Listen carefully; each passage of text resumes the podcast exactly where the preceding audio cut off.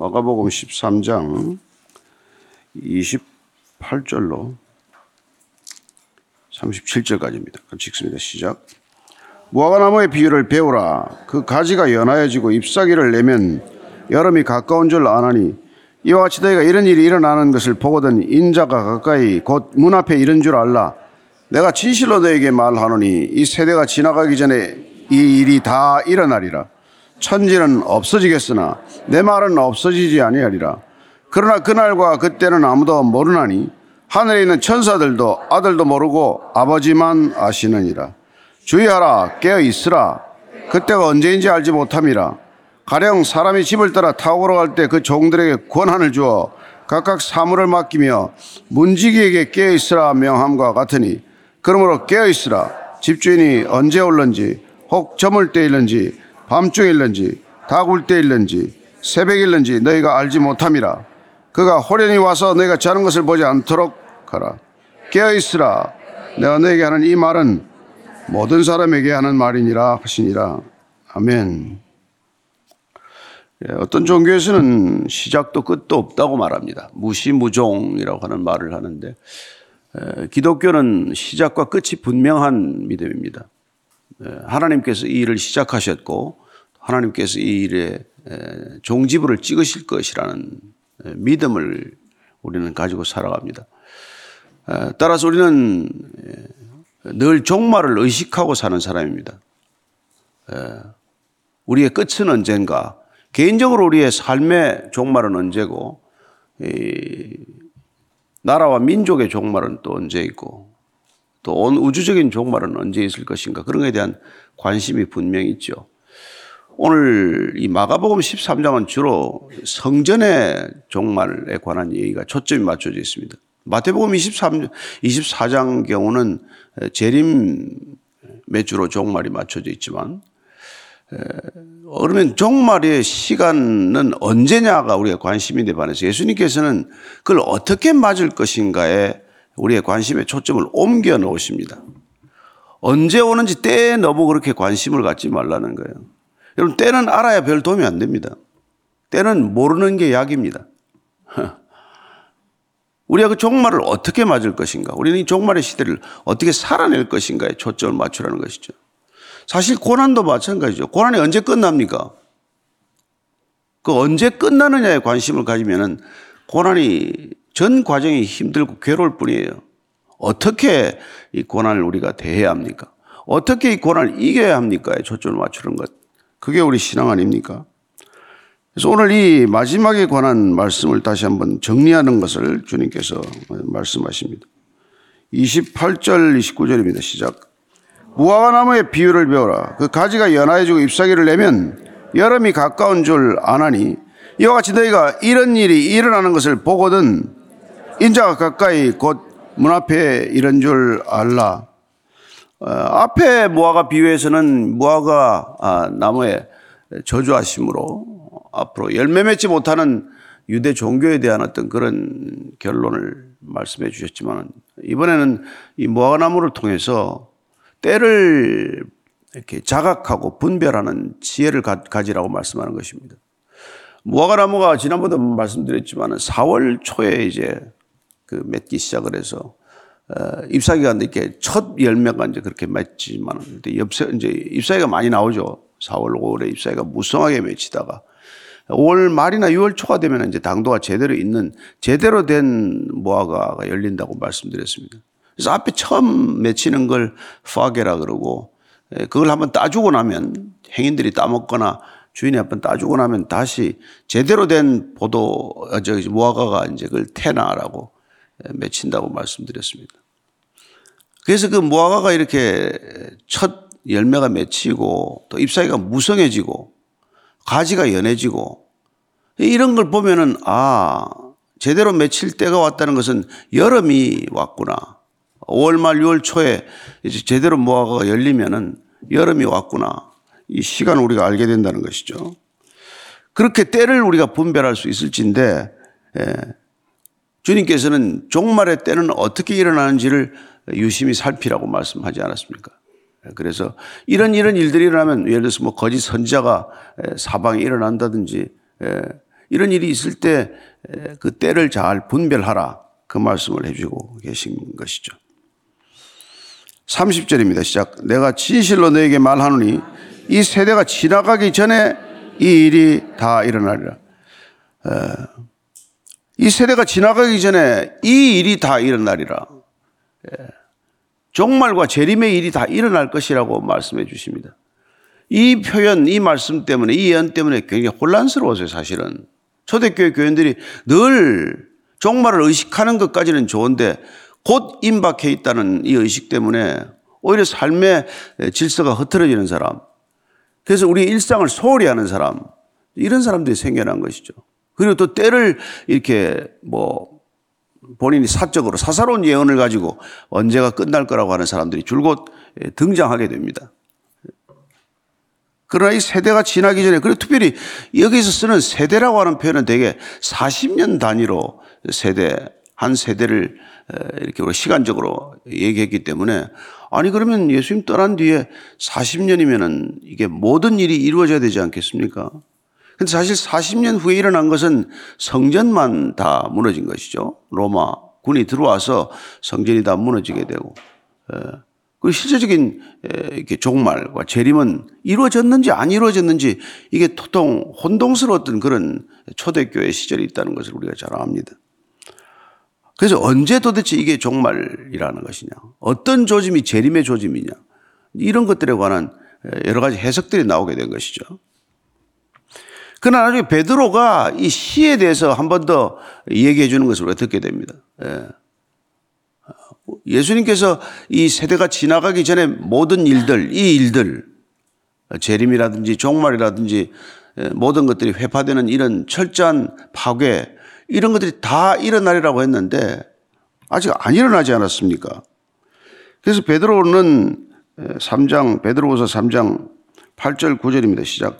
사랑하는 자들아, 죽기는 하루가 천년 같고 천년이 하루 같다는 이 한 가지를 잊지 말라.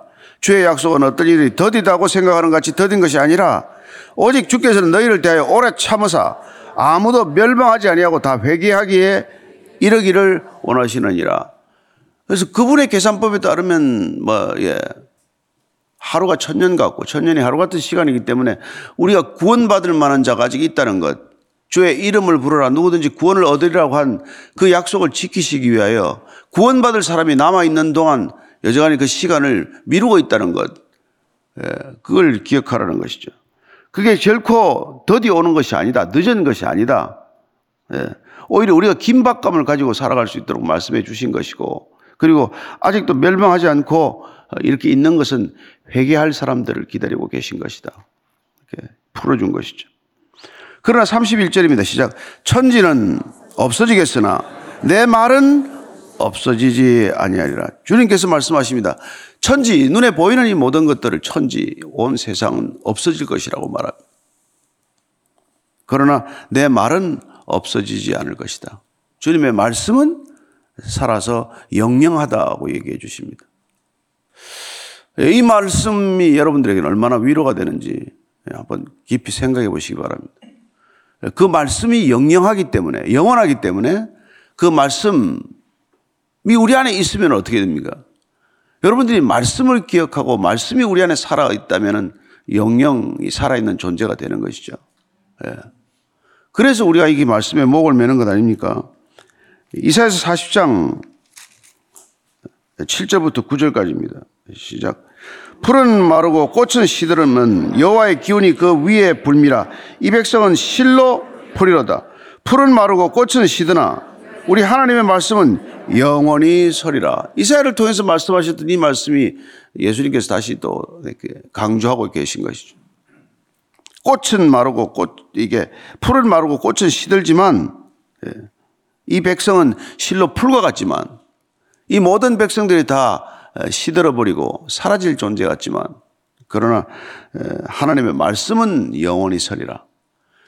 저와 여러분들이 이 말씀이, 영원하신 말씀이 우리 안에 계시면 여러분들이 영원한 존재가 된 줄로 믿습니다. 말씀을 기억하십시오. 여러분들이 죽는 날까지 기억해야 될 말씀이 있을 것입니다. 또 평생 소명으로 받은 말씀이 있을 것입니다. 또 여러분들이 즐겨 암송하는 말씀도 있을 것입니다. 그 말씀이 있으면 살아있는 것이죠. 그래서 죽는 직전까지 이 말씀을 암송하는 분들이 계세요. 사형장에서 우리가 뭐 히틀러 치하에서 많은 사람들이 가스실로 들어가면서 그 죽음의 형장에 있을로 사라질지라도 그들은 말씀을 붙들고 기꺼이 그 죽음의 길을 걸었다는 것이죠. 예, 그들에게는 죽음도 어쩌지 못하는 생명, 죽음도 겸고 어, 빼앗아갈 수 없는 그런 영원한 생명이 있기 때문에 예, 그 생명을 붙들고 어, 살아가는 존재가 되기를 원합니다. 예, 그래서 시에 대한 고민을 다시 이렇게 말씀해 주시죠. 32절, 33절입니다. 시작.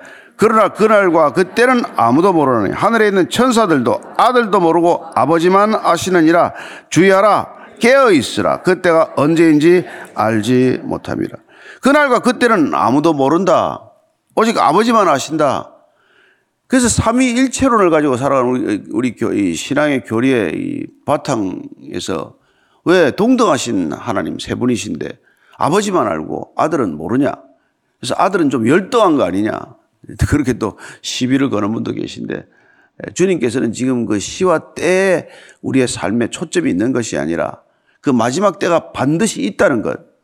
그날은 반드시 오고야 만다는 것. 여러분, 그날은 반드시 온다, 오는 거 잘 아시죠? 약속하면은 반드시 그날이 오지 않습니까? 뭐 결혼 날짜를 잡건, 무슨 뭐 출근 일자를 잡건, 하다못해 저 같은 경우는 뭐 원고 청탁 일자를 잡건 잡으면 그날은 반드시 오고야 말더라고요. 예, 반드시 오는 겁니다. 그러니까 주님께서 예, 구약 전체를 통해서 그토록 오리라고 약속된 예언이 실현되었듯이 오신 예수님께서 다시 오겠다고 약속하신 이 약속은 반드시 이루어진다. 이걸 우리가 믿고 기다리는 것이죠. 근데 그 때가 그 지금 이렇게 말씀, 하늘에 있는 천사도 모르고 그는 아버지만 아신다. 이 표현을 이게 재미나게 그 당시에 어떤 관습과 습관으로 풀어보면 예, 아버지만 아신다. 이게 그 당시에 유대 결혼 풍습 가운데 있는 얘기 중에 하나예요. 유대인들의 결혼은 보통 이제 정혼을 하게 되면은 정혼하고 나서 한 1년쯤이나 되게 있다가 이제 얼마 특정한 시간을 지나면 결혼 혼인 예배를 드리게 돼요. 혼인 예식을 치르게 되는데 그 혼인 예식의 날짜를 누가 정하냐 하면은 오직 아버지만 정할 수 있어요. 그 이제 아들이 일하는 태도를 봐요. 우선 이제 며느리가 들어오면 같이 살 집, 어, 아들이 신부를 데리고 와서 같이 살 집을 이제 신방을 꾸미고 집을 짓게 돼요. 그렇게 이제 그리고 이제 어, 살아가는 태도를 보는 거죠. 우리 아들이 신부를 데려와서 살만한 그런 변화가 있나? 삶의 결단과 의지가 있나? 그리고 마련해야 될 것들은 다 마련했나? 이걸 유심히 지켜보다가 아들을 부릅니다. 자, 어, 뭐, 맨날 며칠 날 이제는 신부를 데려와도 좋다. 그러면 아버지 허락이 나야 이제 아들이 신부를 데려오는 거예요. 가서 이제 저갓집에 가서 지참금을 내고 데려오든지 이제 그런 절차가 진행이 되는 겁니다. 그래서 그 당시에 아버지, 그 날은 아버지만 안다 하면은 무슨 말인지 대충 그 사람도 알아듣는 말이에요. 예. 그 모든 마지막 결정권은 아버지께 있다. 아버지께서 그 날을 정하신다. 그런 뜻이에요. 그때까지는 늘 깨어 있으라. 예. 아버지가 늘 지켜보고 계시니까 제가 어떻게 변하고 있나. 제가 지금 삶이 지금 적어도 한 가정을 이룰 만큼 독립된 가정을 이룰 만큼 지금 성장해 가고 있나. 사람이 이제 무르익었나 이런 것들을 늘 지켜보기 때문에 항상 주의하고 깨어 있어야 한다 이런 얘기입니다. 예, 깨어 있으라. 그 다음에 34절부터 36절까지 읽습니다. 시작.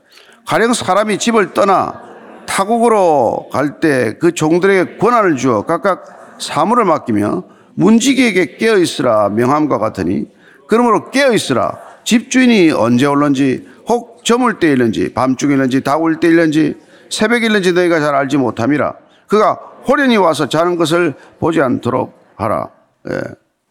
여기 보니까 지금 37절까지 해서 깨어있으라가 네 번 반복해서 나오는 단어예요. 이 짧은 본문 가운데 깨어있으라가 네 번씩 반복되고 있습니다. 그러니까 종말의 때를 살아가는 사람의 가장 기본적인 태도는 어떻습니까? 깨어 있어야 하는 태도를 말하고 있는 것이죠. 근데 한 가지 재미있는 것은 원, 이게 헬라어를 보면은 33절에 깨어 있으라는 거하고 그 뒤에 세 번 나오는 깨어 있으라고 동사가 틀려요. 우리 같이 번역을 했지만 앞에 나오는 깨어 있으라는 예, 졸지 말고 지켜라.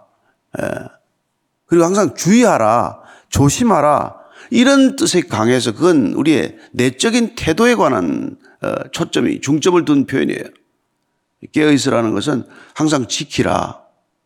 그리고 우리 마음이 늘 그렇게 자는 사람처럼 졸, 졸지 않고 깨어 있으라는 그런 뜻이 강한 반면에 뒤에 오늘 우리가 34절, 35절에 지금 깨어 있으라고 하는 것은 어떤 이 경계를 늦추지 말아라. 망을 보다. 이런 뜻에서 비롯된 거기 때문에 우리가 내적인 이보다도 그 대응하는 외적인 태도에 더 비중을 둔 표현입니다. 그러니까 앞에서나 뒤에서 두 개 다 하면은 우리가 우리의 마음 상태도 항상 긴박감을 늦추지 말아야 할 것이고 우리의 태도도 늘 근면하게 살피고 있는 어떤 그런 태도가 필요하다는 것을 일러주고 있는 것이죠. 그래서 깨어있다는 것은 우리의 마음도 늘 명징한 마음의 상태를 유지해야 되는 것이고 우리의 의식이 그분을 늘 의식하면서 그리고 우리 삶의 태도 또한 예, 항상 망을 보는 항상 이렇게 지켜보는 척구병처럼 보초병처럼 예, 그렇게 늘 어, 앞니를 내다보고 있어야 된다는 것이죠. 예, 그두 가지를 다 일러주고 있습니다. 그래서 우리가 그 마태복음 25장에 보면은 이게 열처녀 비유가 나오잖아요. 열처녀 비유. 등을 기름을 가진 다섯 처녀, 기름이 떨어진 다섯 처녀. 나중에 문이 닫히고 못 들어가잖아요. 예. 뭐 문을 아무리 두더라도 못 들어갑니다. 그, 그 기름을 가지고 오실 신랑을 기다렸던 깨어있던 처녀들은 다 들어갔지만 잔치에 들어갔지만 졸고 있다가 또 기름이 떨어졌다가 한 다섯 처녀는 들어가지 못하지 않습니까? 마태복음 25장 그래서 마지막 13절 25장 13절 보면 시작 그런즉 깨어 있으라 너희는 그날과 그때를 알지 못하느라 그때를 모르게 한 이유를 알겠습니까? 우리가 그때를 모르기 때문에 깨어 있는 거란 말이에요. 알면 어떻습니까? 그날 새벽 4시까지 좌명종 틀어놓고 자겠죠. 뭐 알면 그렇지 않습니까? 그러니까 우리가 죽을 날 알면은, 야, 뭐, 일찍 예수 믿고 고생할 게 뭐 있냐. 죽기 전날 예수 믿고 그냥 하루만 믿다 가지. 안 된단 말이에요. 우리가 언제 갈지 모르기 때문에 항상 잘 믿고 있어야 되듯이. 때를 모르게 한 하나님께 감사하시게 되기를 바랍니다. 그리고 때를 알면 여러분 잘 살 것 같습니까? 엉망되죠, 엉망돼. 그날까지 그냥 퍼마시고 맨날 늦잠 자고 게으름 부리다가 고날만 하루 반짝 떴다 가려고 할 거 아니겠습니까? 그러니까 모르기 때문에 우리가 항상 이렇게 아침마다 와서 예배를 드리지. 예. 당신이 뭐 2025년 2월 2일 날 죽는다 그러면 2025년 내년 2월 1일까지 놀 거 아니에요. 예. 그러지 않게 되길 바랍니다. 그래서 깨어있으라. 예. 문지기에게 깨어있으라 이렇게 또 말해요. 문지기의 태도는 어떤 태도입니까? 항상 문을 지켜야 되지 않습니까? 지키고 망을 보고 누가 들어오나 안 들어오나. 그에 깨어 있음, 그의 경성함과 같이 그렇게 살아가는 삶의 태도를 말합니다. 마태복음 25장에는 그 종말과 재림에 관한 얘기를 하면서 또 어떻게 살아가야 될지를 하나 더 귀띔을 해주고 있는데 그게 뭐냐면 소자에게 잘하라고 돼 있어요. 예. 가장 작은 소자에게 사랑한 것이 곧 나를 사랑한 것과 같다. 그렇게 말합니다. 항상 깨어있는 우리 삶의 태도 중에서 마태복음 25장을 참고하면 우리는 예, 항상 깨어있는 대표적인 자세가 이웃을 사랑하고 섬기는 태도라는 것을 압니다. 예. 그래서 예수님께서 가장 작은 자에게 한 것이 곧 나에게 한 것이다. 가장 작은 자에게 하지 않은 것이 곧 내게 하지 않은 것이다. 언제 내가 뭐 감옥에 가서 하고 언제 내가 그렇게 했습니까? 에, 예, 주님을 뭐 모른다고 했습니까? 너 이웃을 모른다고 한 건 나를 모른다고 한 거예요. 그리고 이웃에 내가 베푼 것, 에, 예, 네가 아무 돌려받을 길이 없는 어린 소자한테 하나 한 것, 그게 나한테 한 거야. 그런 태도가 여러분 깨어서 살아가는 삶의 태도라는 것을 일러주는 것이죠. 자, 37절입니다. 시작. 깨어 있으라. 내가 너에게 하는 이 말은 모든 사람에게 하는 말이니라 하시니라. 여러분 깨어 있으라고 하는 말은 지금 제자들 앞에 네 명이에요. 당시 같이 살아가던 사람들에게만 하는 얘기가 아니라는 겁니다. 제자들에게만 하는 말도 아니요. 예수님이 함께 사셨던 동시대 사람들에게만 하는 말이 아니요. 두고 두고 올 그리스도인들, 지금 이 오늘을 살아가는 우리 모두에게도 이 말씀을 하고 계신 것이죠. 예, 깨어 있으라. 항상 깨어 있으라. 집주인이 언제 뭐 올런지 혹 저물 때인지 밤중이든지 닭올 때있는지 새벽이든지 그 당시에 로마의 시간들은 말이죠. 예, 저녁 6시부터 9시까지가 저녁이에요. 그죠? 9시까지. 9시부터 12시까지가 밤중에. 그 다음에 12시부터 새벽 3시까지가 닭 오는 때라고 하나 끼워 넣었어요. 사실 닭이 새벽 3시 잘 안 오는데. 4시 좀 넘어가야 오는데. 예, 그 다음에 이제 3시부터 6시까지를 새벽으로 이렇게 했어요. 근데 유대 시간은 4시간씩 잘랐습니다. 예. 6시부터 10시, 10시부터 새벽 2시, 새벽 2시부터 새벽 6시까지. 이렇게 했는데 로마 시간을 이렇게 하면은 네번 들어가요, 네 번. 예. 그래서 다구는 시간은 0시부터 새벽 3시. 예. 이 베드로 때문에 생기지 않았나 싶기도 하고. 음. 베드로가 예수님 신문 받을 때 예수를 부인하고 나서 다구름 소리에 이제 통곡하는 시간이 아마 그때쯤이었나 이제 그런 생각이 드는데 어쨌건 에, 그때 올지 올지 언제 올지를 모른단 말이에요. 예. 저녁 6시부터 새벽 아침 6시까지 그 12시간을 그렇게 지금 해놓고 언제 주인이 문을 두드릴지 모르니까 예. 문지기는 항상 깨어 있어야 한다. 이렇게 말하는 것이죠. 우리 신앙은 항상 깨어 있는 신앙이어야 한다. 예. 어떤 사본에서는 또 깨어 있으라고 깨어서 기도하라 이렇게 사본에 있는 것도 있어요. 예. 깨어 있다라는 것은 기도하고 있는 상태, 늘 주님을 의식하고 있는 상태, 예. 문지기가 주인이 언제 돌아오는지를 항상 이렇게 지키고 있는 그런 상태를 지속하라는 것이죠. 그게 우리가 종말의 시대를 살아가는 삶의 자세, 신앙의 태도라고 일러주고 있는 것입니다. 그리고 특별히 이 말씀은 어느 누구에게만 한정된 예의가 아니라 우리 모두에게 동일하게 주시는 말씀이라는 것을 알 수 있죠. 저는 여러분들이 이렇게 깨어있기 때문에 아침에 예배까지 나왔다고 믿습니다. 예. 뭐, 어, 나중에 좀 늦게 일어나서 유튜브 봐도 되는데 그러지 않고 현장에 와서 같이 예배 드리겠다고 이렇게 수고하고 애쓰는 것 다 깨어있고자 하는 여러분의 노력, 여러분들의 정성, 여러분들의 믿음의 태도라고 믿습니다. 따라서 우리 내적 태도와 외적인 태도가 일치되어서 어, 늘 주님을 의식하고 살아간다면 언제 오는 게 두렵습니까? 그러면 그런 태도로 살아가는 사람은 빨리 오기를 기다리는 것이고, 예. 그때 그분께서 오시는 것은 종말이 아니라 진정한 환희의 새로운 시작이라는 것을 우리가 믿고 있는 것이죠. 예. 저는 뭐, 뭐, 이게 시험 공부를 미리 하는 스타일이 아니어서, 예, 시험 올 때 늘 좀 약간 불안해 했는데, 공부 잘하는 애들은 보니까 시험을 기다리더라고요. 공부해 놓은 게. 어, 그 우리 그렇게 한번 살아봅시다. 2024년도에, 예. 시험 준비가 다 돼가지고, 아, 우리는 언제 와도 상관없습니다. 아, 이렇게 살아가는 저와 여러분들이 올 한 해, 오늘 또 새로 또 기회를 줬잖아요. 올해가 또 새해가 하루가 시작이 됐는데 40일이 지나고 나서 또 새해가 왔다고 인사하는, 인사하는 백성들은 우리밖에 더 있겠습니까? 그러니까 또 새해 서로 축복하면서 새 마음으로 40일 동안 지나간 신화이 지났지만은 아, 새 마음으로 또 2024년을 시작하게 되시길 바랍니다. 같이 한번 기도하겠습니다. 하나님 아버지, 저희들의 마음이 좀 느긋해지고 풀어질 만 할 때 또 새해라는 날을 주셔서 정말 음력으로 또 새 설을 맞았습니다. 하나님 함께 맞아서 저희들이 함께 또 한 해를 지나간 시간을 되돌아보기보다도 남겨진 시간 앞을 살펴보며 올 한해 어떻게 우리의 신앙을 조금 더 주님께 가까이 다가가는 시간, 더 성숙한 믿음의 시간으로 이끌어가야 할지를 주님 돌아보게 하셨습니다. 하나님께서 말씀해 주셨습니다. 언제 올지 항상 깨어 있으라. 내 마음도 깨어 있고 내 몸도 깨어 있고 언제든지 정말 성 망루에 올라서 성의 안전을 지키는 파수꾼처럼 그렇게 깨어 있으라고 말씀하셨사오니 올 한 해 깨어서 기도하는 우리 모두가 되게 하여 주옵소서. 하나님 연초부터 우리가 깨어 있기 위하여 기도로 시작했습니다.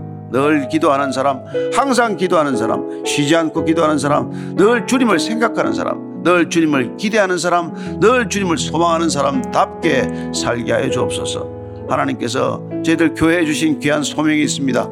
이 시대를 깨우라고 저희들 부르신 줄로 믿습니다. 저희들을 깨어있게 함으로써 이 땅에 교회와 세상이 깨어있게 하는 줄로 믿습니다. 하나님 깨어 기도하는 교회가 되어서 이 세상을 깨우는 주의 맡기신 소명을 잘 감당하는 교회가 되게 하여 주옵소서. 하나님 아버지, 저희들 주님께서 졸거나 주무시지 않는다는 것 잘 압니다.